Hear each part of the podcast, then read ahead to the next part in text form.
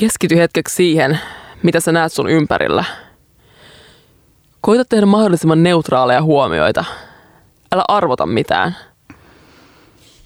Luuletko sä, että sä muistat tämän hetken myöhemmin? Tämä on One Quart Radio ja äänessä on Hilla ja Inari. Ja sä saatat tuntea meidät meidän Hilla ja Inari podcastista. Me puhutaan tänään irtiotosta ja sen antiteesistä arjesta. Mutta oikeastaan mä voisin tarttua jo tähän ensimmäiseen teesiin, nimittäin, että onko irtiotto arjen vastakohta? Lomaa ja pyhää pidetään oikeastaan arjen vastakohtana.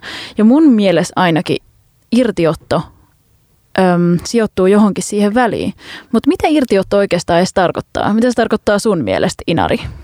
No, mulle irtiotto linkittyy jotenkin siihen, että on, että ehkä se oma arki tuntuu jotenkin pysähtyneeltä ja kaipaa jotain muutosta tai jonkinlaista tilaa tai perspektiiviä se jotenkin jokapäiväiseen elämään. Ja että sen irtioton jälkeen voi jotenkin palata johonkin vähän niin uudistuneena ihmisenä. Mm. Sähän oot lähdössä Intiaan. Joo, mä oon lähes huomenna Intiaan. Ja sen takia musta tuntuu, että mun toinen jalka on jo silleen Gangesissa jollain tapaa. Ja ehkä toi on jonkinlainen tommonen irtiotto. Miksi just Intia? Joo, tämä on aika tavallaan kliseisen tuntusta mennä Intiaan. Mä voin argumentoida, puolustella itteeni sillä, että mä oon tehnyt kuitenkin joogaa reilut kymmenen vuotta, ja se kuuluu tavallaan siihen jotenkin joogan harjoittamiseen, että jossain vaiheessa käydään sitten siellä Intiassa. En mä tiedä, se oli tosi intuitiivinen päätös myös. Ja ehkä Intiaan liittyy jotenkin ainakin stereotypisesti joku semmoinen niin kuin, jonkinlainen pyhyys tai jotkut rituaalit, mitkä puuttuu tästä meidän jotenkin rationaalisesta arjesta ja yhteiskunnasta. Mutta ehkä tämä on myös semmoinen opittu juttu, nähty jostain niin kuin leffoista ja luettu kirjoista, että sitten lähdetään tuonne Intiaan henkistyy. Mä oon menossa siis tällaisen Rishikeshin kaupunkiin, missä muun muassa Beatlesit oli 60-luvulla ashramissa vähän hengailemassa ja meditoimassa ja teki silloin White-albumin siellä. Niin, jostain tuolta 60-luvun kupeesta oikeastaan varmaan tulee toi niinku ajatus Intiasta jotenkin itsensä löytämisen arkkuna. Mutta mä mietin, että ketä tämä irtiotto oikeastaan koskettaa edes? Tai koskettaako se ketään muut kuin meitä vapaita, vähän alle tai yli 25-vuotiaita, joilla ei ole perhettä tai jotain sellaista niin kuin, tunteellista vastuuta kenestäkään muusta kuin oikeastaan itsestään. Ja myös keskiluokkais, keskiluokkaisia valkoisia, joilla on mahdollisuus tällaiseen niin kuin irtiottoon. Jotenkin mahdollisuus edes ajatella sitä, että voi lähteä omasta arjestaan. Niin, hyvä kysymys. Tavallaan jotenkin intuitinen vastaus tuohon on, että ei, ei koske. Mutta eikö sen irtiota voi toteuttaa jossain eri laajuudessa toisaalta? Niin, ottaako ihmiset irtiottaja? Onko edes jossain niin kuin vähän vähävaraisemmassa kulttuurissa käsitystä sellaisesta konseptista kuin irtiotto? Niin. Mm, tuntuuko susta, että irtiotto on osa sun identiteettiä tai että rakennaksa sillä jotenkin sun identiteettiä? Apua aika pelottava kysymys yhtäkkiä. Kyllä se varmaan jotenkin liittyy mun semmoiseen niin kuin, jotenkin omaan narratiiviin, eli jotenkin semmoiseen minuuden tarinaan.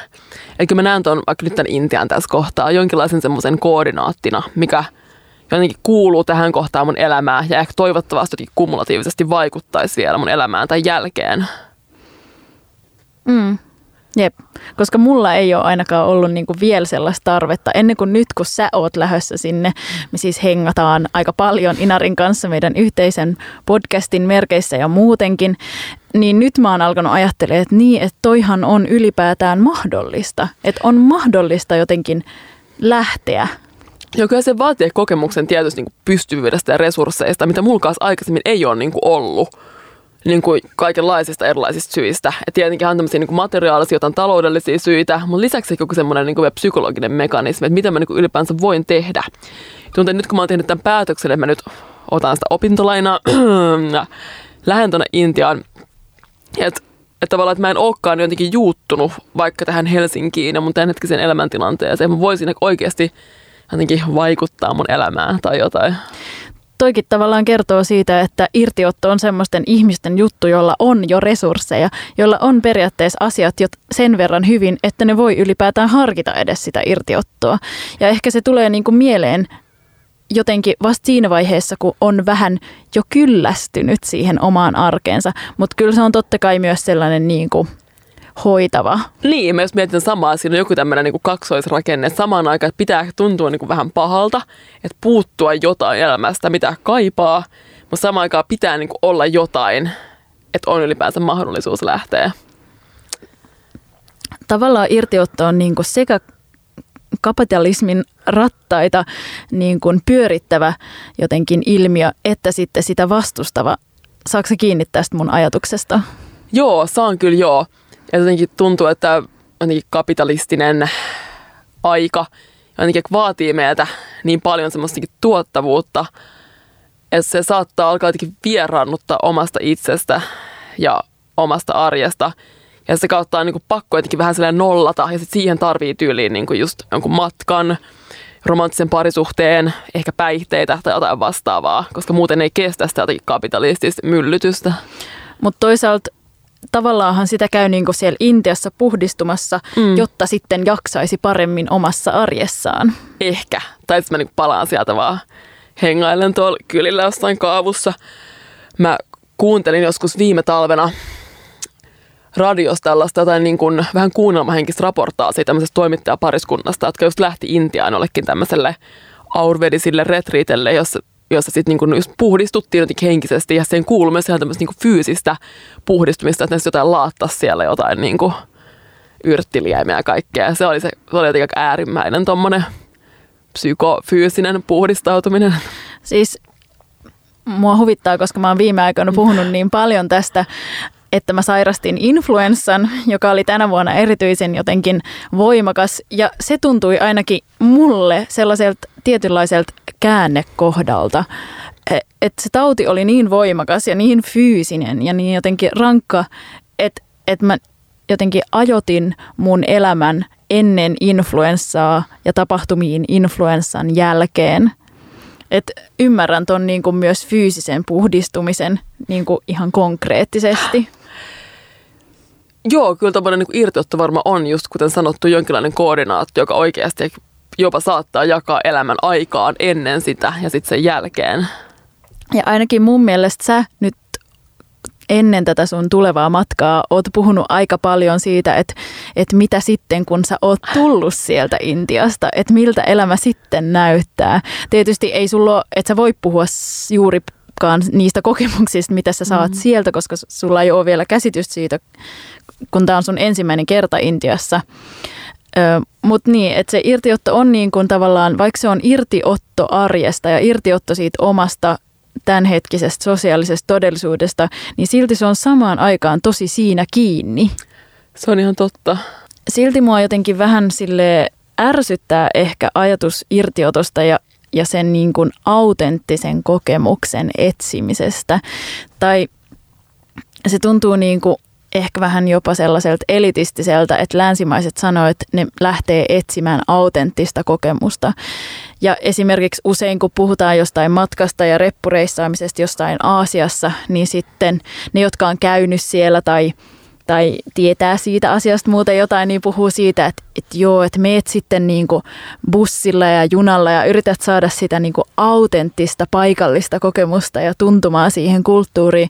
Mutta sitten mulle tuli semmoinen ajatus, että jos niillä asukkailla siellä kulttuurissa olisi mahdollisuus niin kuin lentää paikasta toiseen tai valita se vähän parempi vaihtoehto, niin niin musta tuntuu, että ne myös tekis sen. Että tavallaan, niin kuin, että mikä sitten on niin kuin autenttinen kokemus jossain risikesissä. Joo, tämmöinen aitouden metsästämisen teema on kyllä kiinnostava. Joo, kyllä tuohon niin kuin reppureissaamikseenkin liittyy jotenkin semmoisia toiseuttamisen riskejä, että tarkastellaan jostain hyvin niin kuin eurosentrisestä perspektiivistä täältä jotenkin niin oletusta länsimaasta käsin.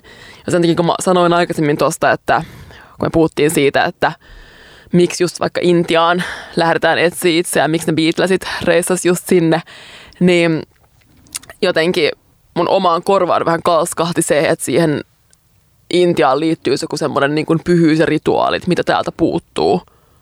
Mutta samaan aikaan kyllä joku joogakin on sitten sellaista tiettyä jotain hengellisyyden tavoittelua. Ei välttämättä niinkään minkä tunnustuksellisin menetelmin, mutta jotenkin muuten. Niin, eli tavallaan tästä näkökulmasta voisi tulkita, että irtiotossa lähdetään etsimään jotain sellaista nimenomaista ehkä hengellisyyttä, jota ei löydy tästä meidän sekulaarista länsimaisesta kulttuurista. Niinpä. Musta tuntuu, että jotenkin vallitsee semmoinen joku yleinen diskurssi tai puhetyyli, kun lukee vaikka jotain niin kuin matkalehtiä. Että aina on tavallaan tavoitteen löytää joku uusi, vähän niin kuin koskematon paikka. Ja se liittyy just tuohon, mitä sanoit tuosta autenttisen kokemuksen metsästämisestä, että kuka pääsee ekana johonkin pikkukylään, missä ei ole vielä käyty. Niin, kyllähän jossain Docventuresessakin oli tällainen niin kuin diskurssi ilmoilla ja ne heitti siitä jotain läppääkin ja teki jotain sketsejä. Et se on niin kuin se niin kuin päämäärä on tavallaan löytää sellainen paikka, missä kukaan muu ei ole vielä ollut tai, mitä, tai kukaan länsimaalainen ei ole vielä koskettanut. Ja nyt kun mä sanallistettiin se tälleen, se alkaa kuulostaa tai melkein niin kuin kolonisaatiolta jollain tapaa, vaikka se nyt ei olisikaan täysin kolonialismiin verrattavaa. Mutta eikö se jotain semmoista niin kuin mikrotason jotain psyykkistä kolonialismia? Ja toisaalta siinä on myös ihan ajatus siitä, että jossain koskemattomassa paikassa on mahdollisuus löytää rauha, mitä muualta ei löydy. Mm. Mutta kun miettii sitten taas jotain Delhiä kaupunkina niin. ja Intiaa niin asukasmääränsä kautta, niin et vaikea sanoa tietenkään, että onko se sitten rauhallisempaa. No ei se Delhi kyllä varmasti ole, mutta varmaan toi niinku, ainakin pyhä kaupunki tuolla vähän pohjoisemmassa on sitten ehkä pikkasen rauhallisempi. Niin, toivottavasti. Ainakin se joogaaminen tuo siihen sellaista niin kuin rauhaa. Joo, niinpä. Kyllä joku niin kuin jooga, meditaatio, mitkä on kuitenkin, ainakin jooga musta tuntuu, että se oli kymmenen vuotta sitten semmoinen jotenkin vähän muotilaji, niin kyllä ne on varmaan jotain semmoista niin kuin pienimuotoista irtiottoa omasta arjesta. Ja joku mindfulness-trendi, mikä on paljon esillä jossain medioissa. Niin, mindfulness on ongelmallista siinä mielessä, että se tavallaan tuodaan johonkin esimerkiksi työyhteisöön, mm ja sillä yritetään parantaa sitä jotenkin työ, keskittymistä siihen työhön ja sitten jätetään huomiotta ne rakenteet. Sepä ja mindfulness on tuotu myös oikeasti niin kuin mielenterveyspalveluihin osaksi. Ja siinäkin on tietynlainen semmoinen rakennesokeus. Että koska kyllä monet mielenterveysongelmatkin saattaa johtua just siitä, että vaikka työ on jotenkin vaan lähtökohtaisesti vähän, no, perseestä, tai jotkut rakenteet on ongelmallisia. Ja sitten sanotaan vaan, että no, että keskity vaan itse sisimpää, se kyllä nämä asiat sillä helpottaa. Niin, tuossa piilee tuollainen niin kuin jotenkin ehkä vähän oikeistolainen ö, itsen parantamisen tai, ja oman vastuun niin kuin ajatus. Ja se on niin kuin aika yleistä nykyään, että yritetään itse etsiä niin kuin keinoja siihen oman niin kuin henkisen hyvinvoinnin parantamiseen, mikä vie sitten taas vastuuta yhteiskunnallisilta rakenteilta. Mm. Ja hyvinvointivaltiossa pitäisi kuitenkin olla mahdollisuus elää sellaista elämää, että voi hyvin. Niinpä.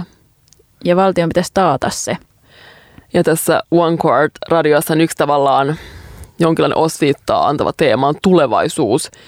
Ja musta tuntuu, että tämä on ainakin nyt tulevaisuutta kohti edetessä. Tulevaisuushan on jo nyt.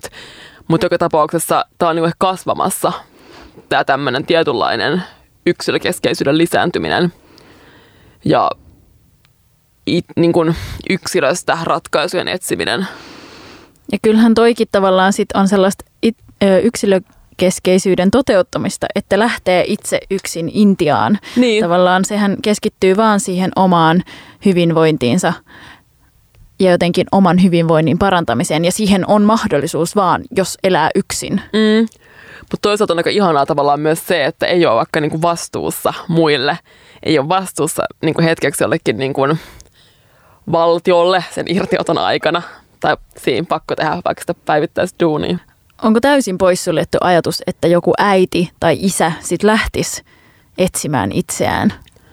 No ei se ole varmaan täys poissuljettua, mutta kyllähän tämmöinen niin kuin, etenkin jos puhuttaisiin vaikka jostain äidistä, niin kyllä saattaisi saada paheksuntaa osakseen jos se lähtisi tavallaan toteuttaa tai omaa haluaan tai itseään huolimatta jostain vaikka skideistään. Miten tällaista irti, tai miten tämmöisen irtioton pystyisi sit toteuttamaan ilman, että lähtee Intiaan? Niin, tuo on hyvä kysymys. Ehkä arjessa vaan, että miten arjesta pystyisi tavallaan irtautumaan, vaan tai miten arjesta pystyisi irtautumaan olemalla silti siinä arjessa kiinni. Mutta jos miettii taas niin tulevaisuusperspektiiviä, niin voisiko joku niin VR-teknologia vaikka tuoda tuollaista? Tuollaista niin. irtota mahdollisuutta, että laittaa niin ne lasit päähän ja yhtäkkiä onkin jossain ihan muualla. Sä tunnet henkilöitä, jotka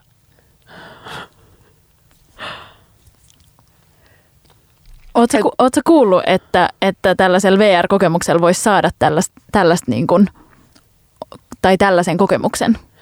No en nyt ihan suoranaisesti. Et mulla on kyllä tuttuja, jotka on jotenkin ines tässä VR-skenessä, eli siis virtuaalitodellisuus skenessä. Mutta samaan aikaan mä itse suhtaudun vähän skeptisesti siihen niin kuin virtuaalitodellisuuden jotenkin aineettomuuteen. Että ihmisruumista ei kuitenkaan välttämättä pysty siirtämään vaan joidenkin VR-lasien avulla, vaikka mitä sensoreita kytkettäisiin silleen kroppaa. Mm. Että tavallaan tarvii sen niin kuin affektiivisen kokemuksen siitä tai kokonaisvaltaisen kokemuksen siitä jostain irtautumisesta. Niin. Ja muuten se on vaan semmoinen jotenkin niin kuin tähän tehokkaaseen yhteiskuntaan sujahtava pikairtaantuminen jonkun tämmöisen niin kuin virtuaalisen välineen avulla. Mm. Usein me ainakin keskenään kritisoidaan uuden vuoden lupauksia ja sitä, että miten elämää pitää niin kuin jotenkin muuttaa aina siinä niin kuin uuden vuoden taitteessa. Ja mun mielestä jotenkin tällainen irtiotto yhdistyy aika lailla ö, niin kuin jotenkin tällaisen muutoksen hakemiseen. Mm, mä oon samaa mieltä. Mutta se on kuitenkin ehkä jotenkin ei ainoastaan sellaista niin kuin eteenpäin pyrkivää ja jotenkin kehitykseen suuntaavaa muutosta. Totta. Ja siinä haetaan enemmän merkityksiä. Mahdollisesti. Niin.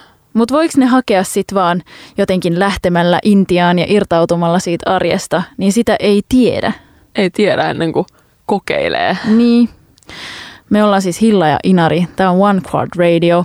Ja me puhutaan tänään arje, arjesta ja sen antiteesistä irtiotosta ja pyhästä. Kuunnellaanko seuraavaksi vähän mainoksia ja sitten yksi biisi? Yes.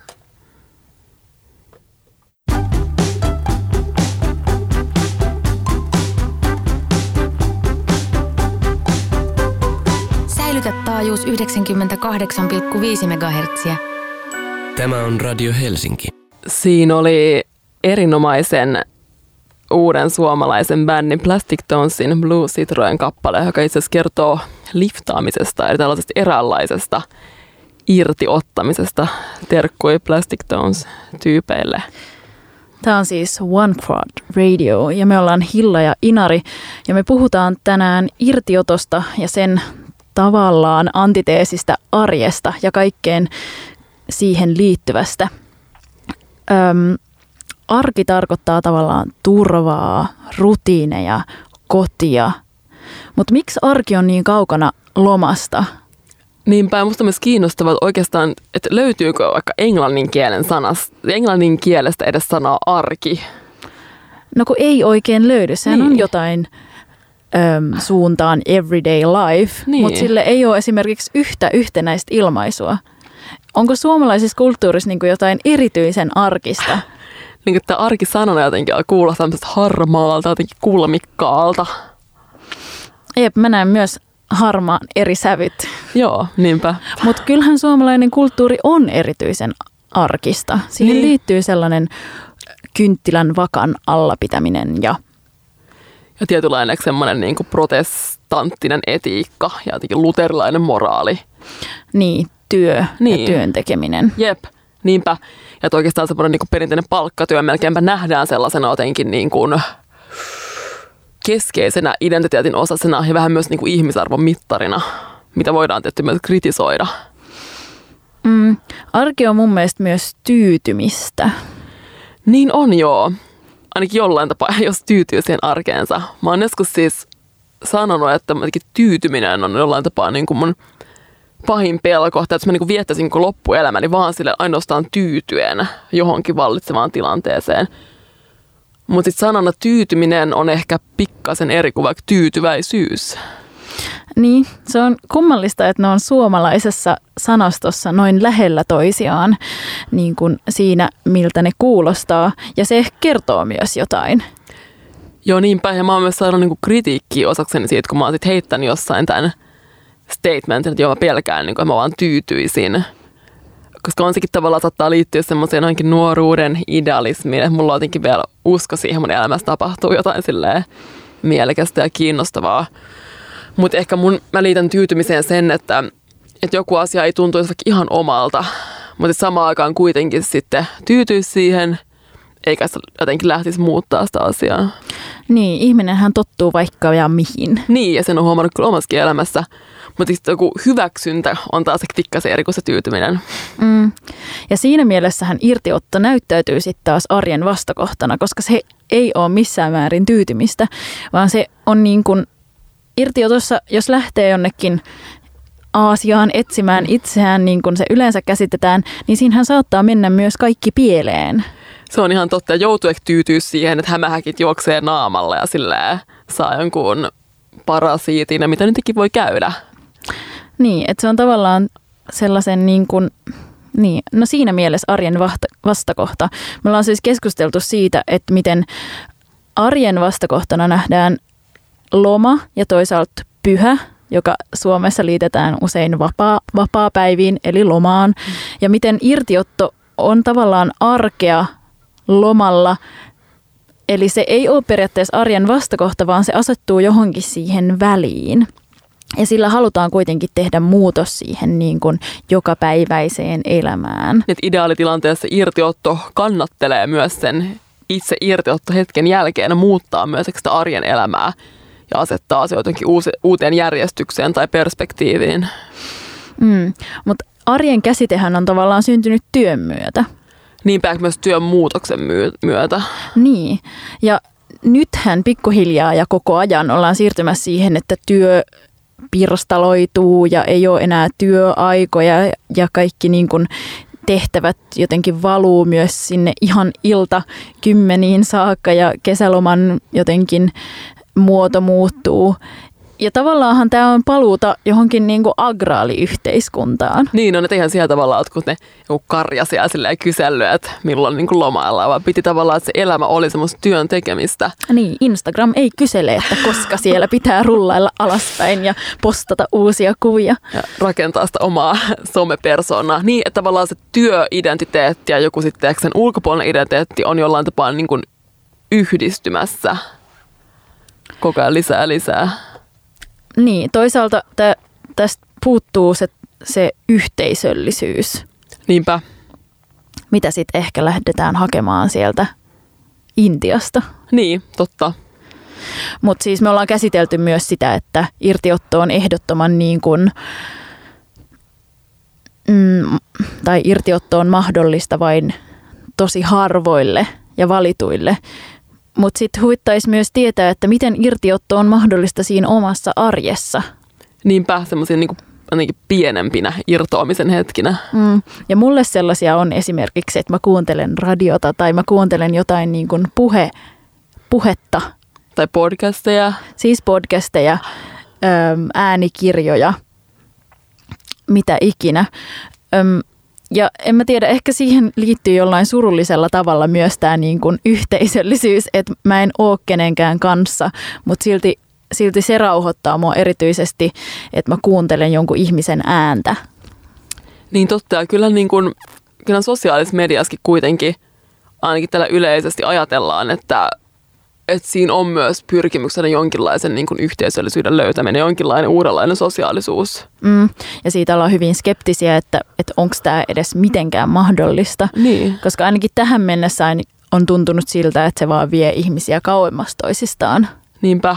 Vaikka se globaalisti sitten taas pienentää sosiaalista piiriä, koska pystyy juttelemaan nopeasti kaikkien kavereiden kanssa vaikka Kanadasta Suomeen – Öm, mutta eräänlaisia irtiottoja arjesta on tietysti myös kaikki taidekokemukset. Se on ihan totta. Elokuvat on niinku tietynlaisia pieniä maailmoja, jotka tulee kaiken keskelle ja hetkeksi voi unohtaa jotenkin tämän vallitsevan oman elämäntilanteen. Mm. Ja myös kirjat ja musiikki. Mm. Ehkä myös taidenäyttelytkin jossain mm. määrin, jos jotenkin hyvin pystyy sinne sujahtamaan sinne taiteen maailmaan. Ja mun mielestä myös semmoinen liikunta, jos, johon pitää keskittyä niin paljon, että ei ole aikaa ajatella mitään muuta, irrottaa mut niin kuin siitä mun arjesta. Vaikka se on osa sitä arkea, niin se irrottaa mut jotenkin siitä sosiaalisesta todellisuudesta ja siitä niin kuin, niistä arkisista toimista. Siitä, että sulla ei välttämättä vaadita mitään sillä hetkellä, mitään tavallaan tuottamista, ainakaan ideaalitilanteessa. Niin, se liittyy niin kuin mikrotasolla siihen, mitä mä ihailen irtiotossa. Ja esimerkiksi tässä nyt, tässä sun irtiotossa, Inari on siis lähdössä Intiaan tällaiselle joogaretriitille vähän niin kuin. Ö, ja mulle on hirveän miellyttävä ajatus se, että sä saat keskittyä yhteen asiaan kuukauden ajan. Joo, koska jos puhuit aikaisemmin tuosta pirstaleisuudesta, ja mä oon itse kokenut tavallaan koko mun nuoren aikuisikäni, ja ehkä silleen niin kuin varhaisemmassa nuoruudessa mun arki on ollut tosi pirstaleista. Että on tavallaan niin kuin useita risteäviä vaatimuksia, mitä pitää koko ajan vähän niin kuin täyttää. Ja harvoin on semmoista tilannetta, että on vain yksi asia, mihin niin kuin todella voi keskittyä. Ja nyt kun mä menen tänne mun joogakoulutukseen, niin mulla onkin vaan sit se tavallaan, mitä mun tarvitsee tehdä. Ainakin toivottavasti. Mä yritän olla myös pitämättä koko ajan Instagramia esillä. Mm. Yksi asia, mikä jotenkin ehkä vaikuttaa siihen, että ihmiset kaipaa irtiottoa, on se, että ne näkee, että muut on jossain ottamassa sitä irtiottoa. Ja mä oon kuullut itse, itse asiassa yhdestä podcastista, että niin kun tällaisten palmukuvien julkaiseminen sosiaalisessa mediassa on ympäristöuhka sen takia, että ihmiset lentää vain ottamaan niitä palmukuvia. No hyi hittolainen. Ja pitää omaksi puolustuksessa sanoa, että yleensä en kyllä lennä hirveästi mihinkään. Et en ole lentänyt kyllä varmaan moneen vuoteen nyt. Mutta joo, kyllä mä huomasin sen nyt, kun mä aloin suunnittelemaan että mun niinku reissua, niin yhtäkkiä musta tuntui, että kaikki oli jossain balilla. Ja semmoisia niin kuin turkoa siinä siintäviä merikuvia vaan niin tuli jatkuvasti mun verkkokalvoille.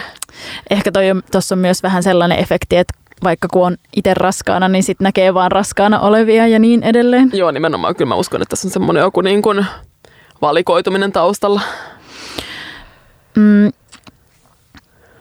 hyvään oloon ja sellaiseen merkitykselliseen arkeen liittyy se, että muistaa asioita. Totta.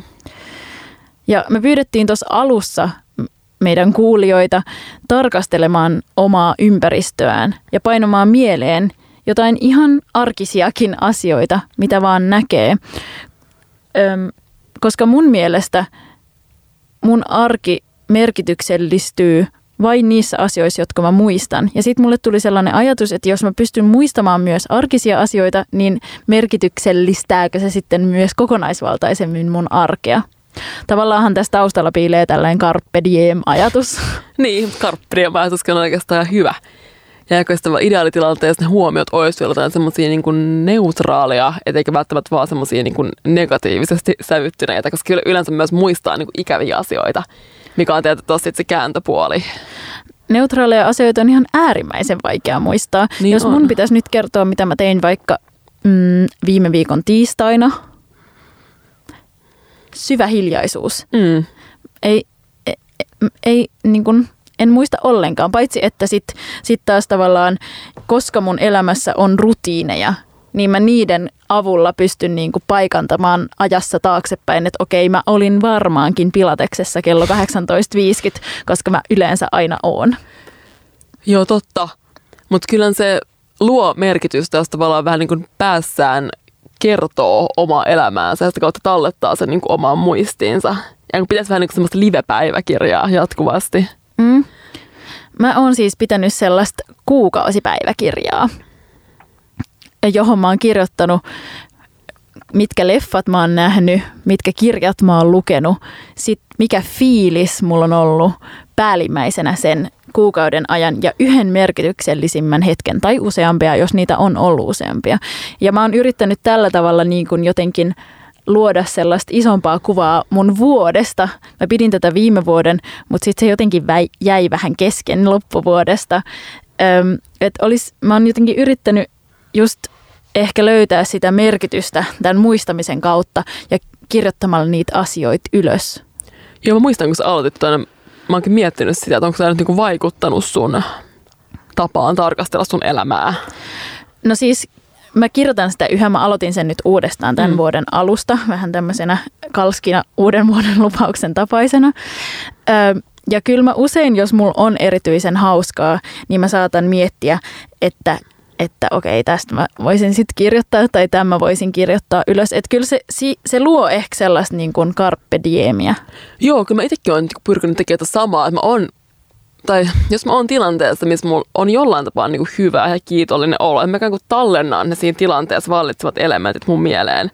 Ja niiden ei välttämättä tarvitse olla mitään niin kummallisia. Että se saattaa olla vaikka, että on niin kuin hyvä kahvi ja silleen niin kuin aurinko paistaa just miellyttävällä tavalla. Ja on joku niin kuin miellyttävä tapahtuma tulossa. Ja se yhtäkkiä tulee semmoinen pieni niin kuin kiitollisuuden hetki ja tavallaan muistaa, missä on niin koostunut ja kantaa sitä mukanansa. Kuulostaa vähän tämmöiseltä koelhomaisen falskilta, mutta kyllä tässä on musta joku niin kuin siemen kuitenkin.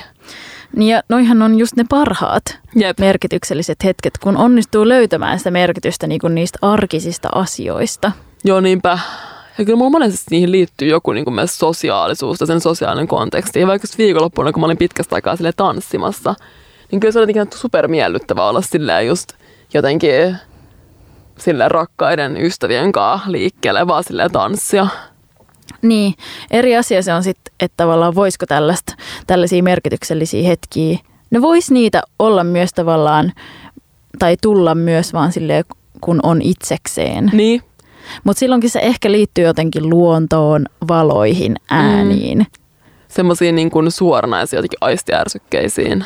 Mm tavallaan on mun mielestä ihan sympaattista ja ehkä tähän niin kuin yksityisyyteen ja yksilöllisyyteen ja individualismiin liittyvää, että ihmiset silti selkeästi kaipaa arjen vastakohtia ja tavallaan jotain, mihin ne voi peilata sitä omaa arkeaan, siis arkisia tarinoita. Totta. Ainakin mä liitän tämän siihen, että YouTube ja kaikki YouTuberit on nyt niin tota, suosittuja. Niillähän on kaikista eniten seuraajia. Ja yleensä ne on ne niin kuin näennäisesti arkisimmat tyypit, jotka on kaikista puhuttelevimpia. Ja näennäisesti arkisimmat videot. Mä tutustuin viime joululomalla, kun mä en saanut nukuttua, niin jonkun verran näihin tubettajiin. Ja mua miellytti ainakin kaikista eniten sellaiset videot, missä ne kertoi niiden päivistä. Tällaiset My Day-henkiset videot. Mm. Et jotenkin, jotenkin sitä vaan ka- kaipaa sellaista peilauspintaa. Totta, ehkä tuo liittyy myös jonkinlainen semmoinen niin kuin tirkistelyn halu mikä saa mm. se tyydytys tommosista videoista. Niin.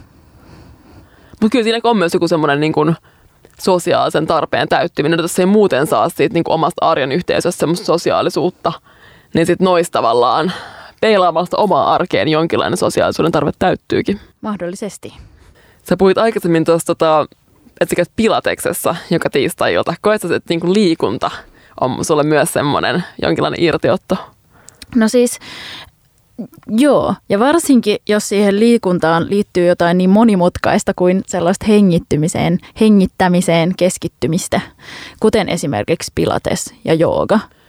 Joo, pilates ja joogahan on ainakin jooga, mistä mä vähän enemmän tiedän, vaikka pilatestakin teen, niin se on yhtä lailla semmoista niin kuin fyysistä kehonliikettä ja sitten sitä hengittämistä.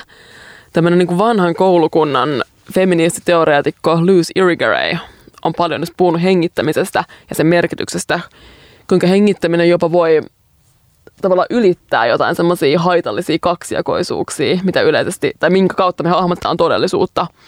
Niin kuin just mieli, keho, eläin, ihminen. Ja mä itse koen jollain tapaa, että hengittäminen vähän niin kuin avaa tilaa mun päivään, jotenkin lisää aikaa. Ja kyllä tavallaan niin tekeekin ainakin niin kuin ruumiin tasolla, että kun hengittää hitaammin, niin jotenkin omaan kehoon tulee jonkinla, jollain lailla hitaampi rytmi ja mm-hmm. sitä kautta lisää aikaa. Mä siis on samaa mieltä, koska mä oon kuitenkin aika tämmöinen suorittajatyyppi ollut ainakin niin kuin eh, nuorempana. Ja mä aloin tekemään viime vuonna joogaa. Ja mä yritin tehdä sitä vaan silleen urheiluna mm. tavallaan, vaan semmoisena yhtenä harrastuksena muiden urheiluharrastusten joukossa. Ja se oli tosi vaikeeta. Yhtäkkiä siitä muodostukin semmoinen, niin kun, että mä aloin ajattelemaan, miten mun silmät kääntyy sisäänpäin. Ja jotenkin siihen tuli just semmoinen niin kuin oman tilan tuntu ja kaikkia niin kuin useja, useita tasoja. Ja niin mä tälleen nyökyttelen silleen tyytyväisenä. silleen jotenkin hetken aikaa jooganneena. Että niin, niin se kyllä oikeasti on. Että vaikka ei niin edes yhdistäisi siihen mitään tunnustuksellista uskontoa, niin siinä on kuitenkin jonkinlainen semmoinen hengellisyyden taso, mitä ei välttämättä pysty edes tavoittaa kielen avulla. Jatketaan mainoskatkon jälkeen puhetta vähän ehkä myös onnellisuudesta.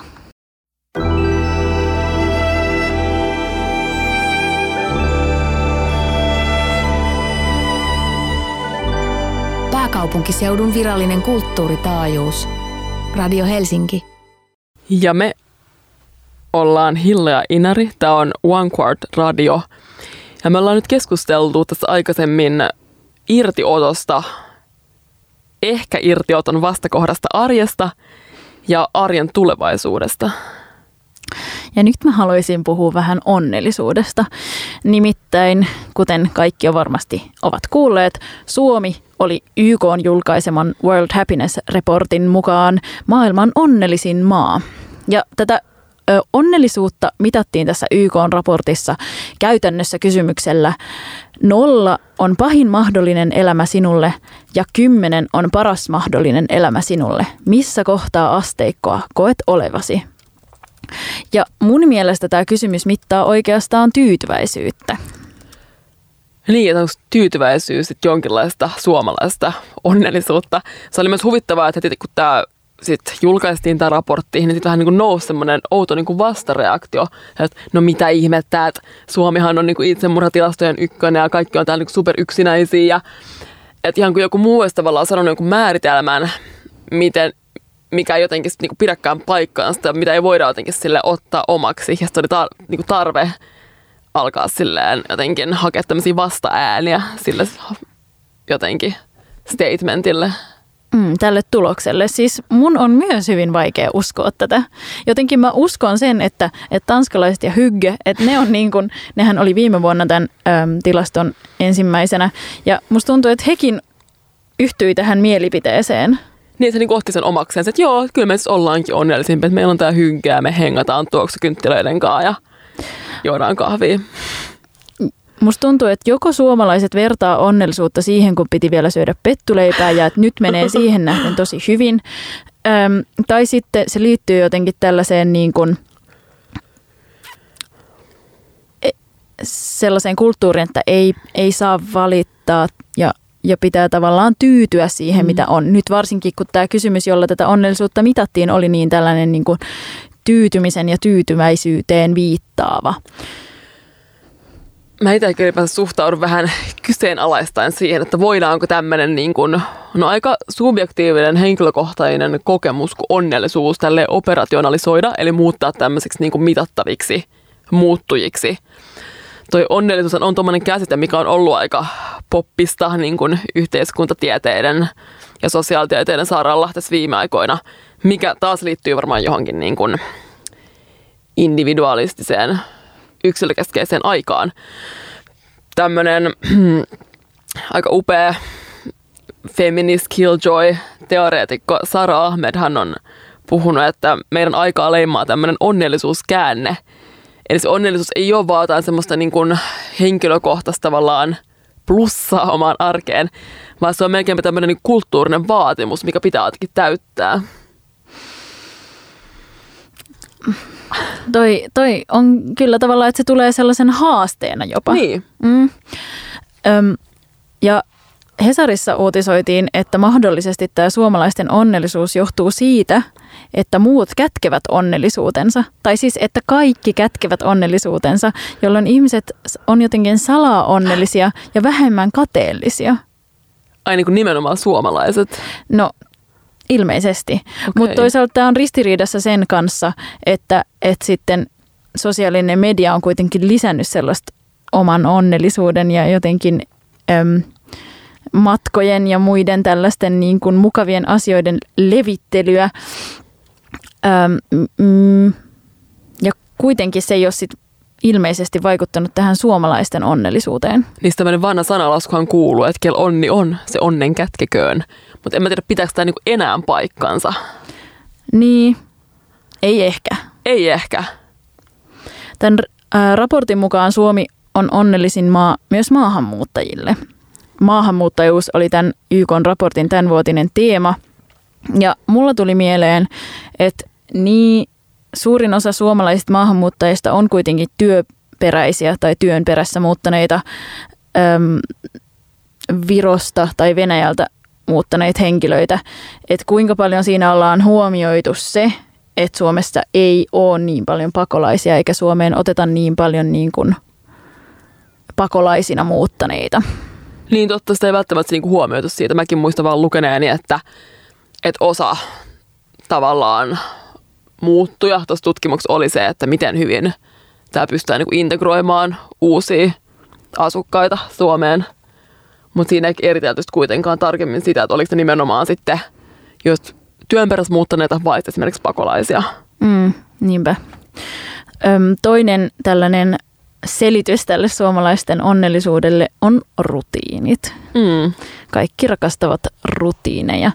Ja niin kuin Tolstoikin on sanonut, että samankaltaiset perheet ovat onnellisimpia tai jotain tällaista.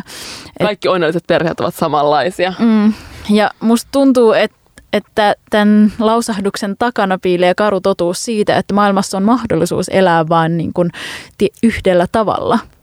Niin, se kyllä kuulostaa karulta tolleen sanallistettuna. Tavallaan, että että se onnellisuus tulee siitä elämän helppoudesta ja elämä on kaikista helpointa silloin, kun elää yhteiskunnan rattaiden mukaisesti. Eli kapitalismin rattaissa. Niin, niinpä. Ja toisaalta toi linkittyy musta siihen, mitä me niin kuin aikaisemminkin puhuttiin, että jos yksilö voi vaikka huonosti, niin niitä ratkaisuja aletaan etsiä sitä yksilöstä, eikä huomioida sitä, että yksilöhän saattaa voida huonosti sen takia, että nämä vallitsevat rakenteet on jotenkin niin kuin haitalliset sille yksilölle. Eli linkitettyä tuohon, mitä sä äsken sanoit, niin että jos yksilö niin pyri, tai pystykään tai halukkaan noudattaa niitä normeja, niin sen ei ehkä kovin helppo olla onnellinen tässä maailmassa, missä me eletään. Mm. Niin. Että onko onnellisuus sitten kuitenkaan elämän päämäärä? Niin. Ja kyllä tätä onnellisuutta tällaisena niin kuin hyvinvoinnin jotenkin synonyyminä on kritisoitu myös sen takia, että se keskittyy aika vahvasti myös ihmisiin, mm. eikä mm-hmm. tarkoita huomioon että koko niin kuin ekologista ympäristöä, missä me eletään. Ja toi on musta taas aika keskeinen pointti Niitä onnellisuusraportin julkaisun yhteydessä uutisoitiin paljon siitä, että ennen oli oikeasti kaikki huonommin yh, äh, ihmiskunnalle. Niin. Mutta niin, että nykyään on, köyhyyttä on vähemmän ja työttömyyttä on vähemmän niin kuin globaalisti ajateltuna, mutta et mitä se sitten tarkoittaa luonnon kannalta? Niin, samaan aikaan meressä kelluu jotain niin kuin hervottoman suuri, jotain muovivuoria, mikä on sille pöyristyttävää. Että et ehkä tässä vieläkin vallitsee jotenkin semmoinen ajatus ihmisestä niin kuin luomakunnan kruununa, minkä, mille tai tälle ajatukselle pitäisi ehkä tehdä jotain.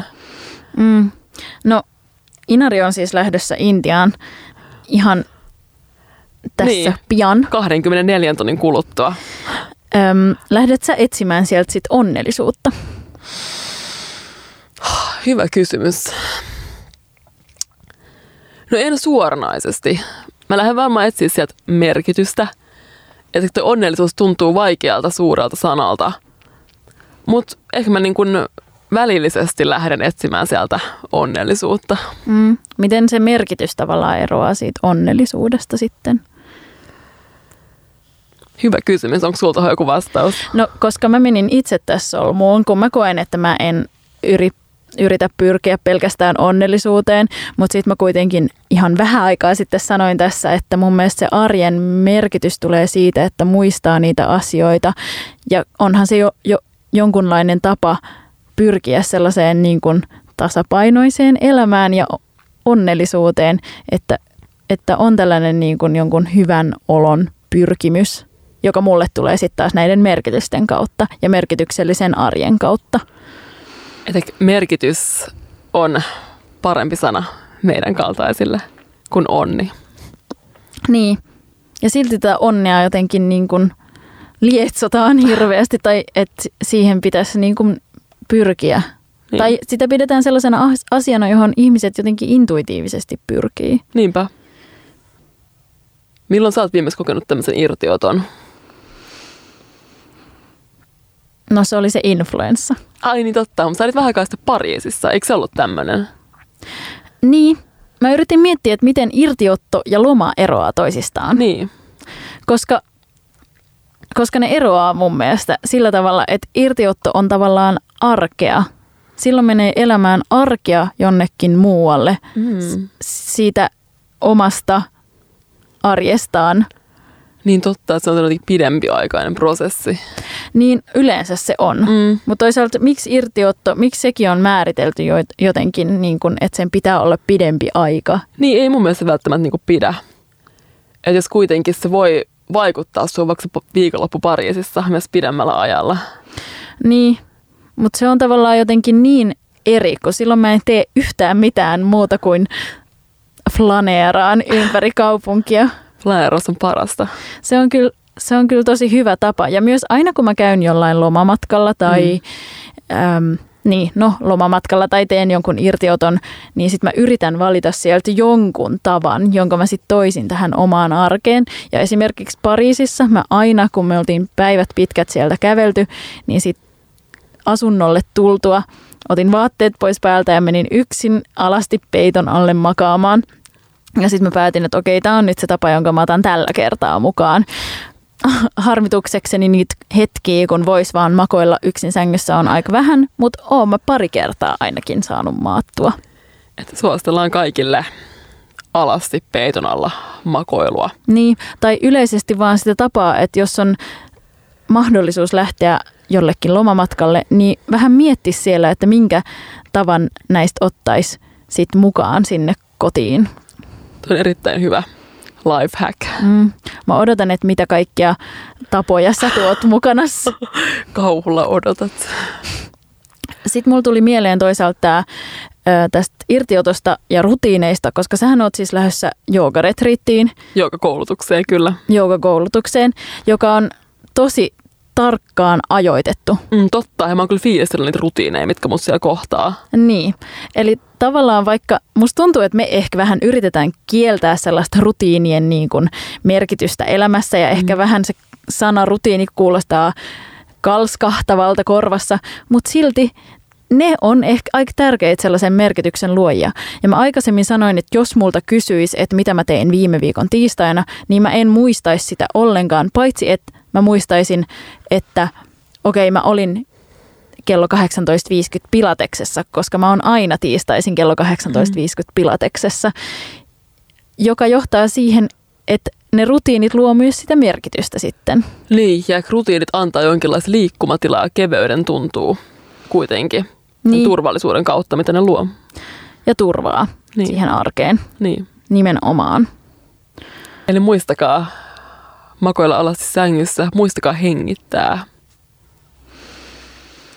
Mm, koska hengityksellä saa jotain sellaista kummallista tilan tuntua. Jep. Tämä on One Quart Radio. Me ollaan Hilla ja Inari. Me ollaan tänään puhuttu irtiotosta, arjesta, hengittämisestä ja aika paljon myös Intiasta. Ja kannattaa kuunnella One Quart Radioa myös kahden viikon päästä. Ja kannattaa kuunnella myös Hilla ja Inari podcast. Ja kannattaa seurata sekä One Quartia että Hilla ja Inaria, että tietty myös Radio Helsinkiä sekä Facebookissa että Instagramissa. Kiitos, että kuuntelit. Kiitos. Kuulemiin. Kuulemiin. Kiitos Hilla. Kiitos Inari. Namaste. Namaste.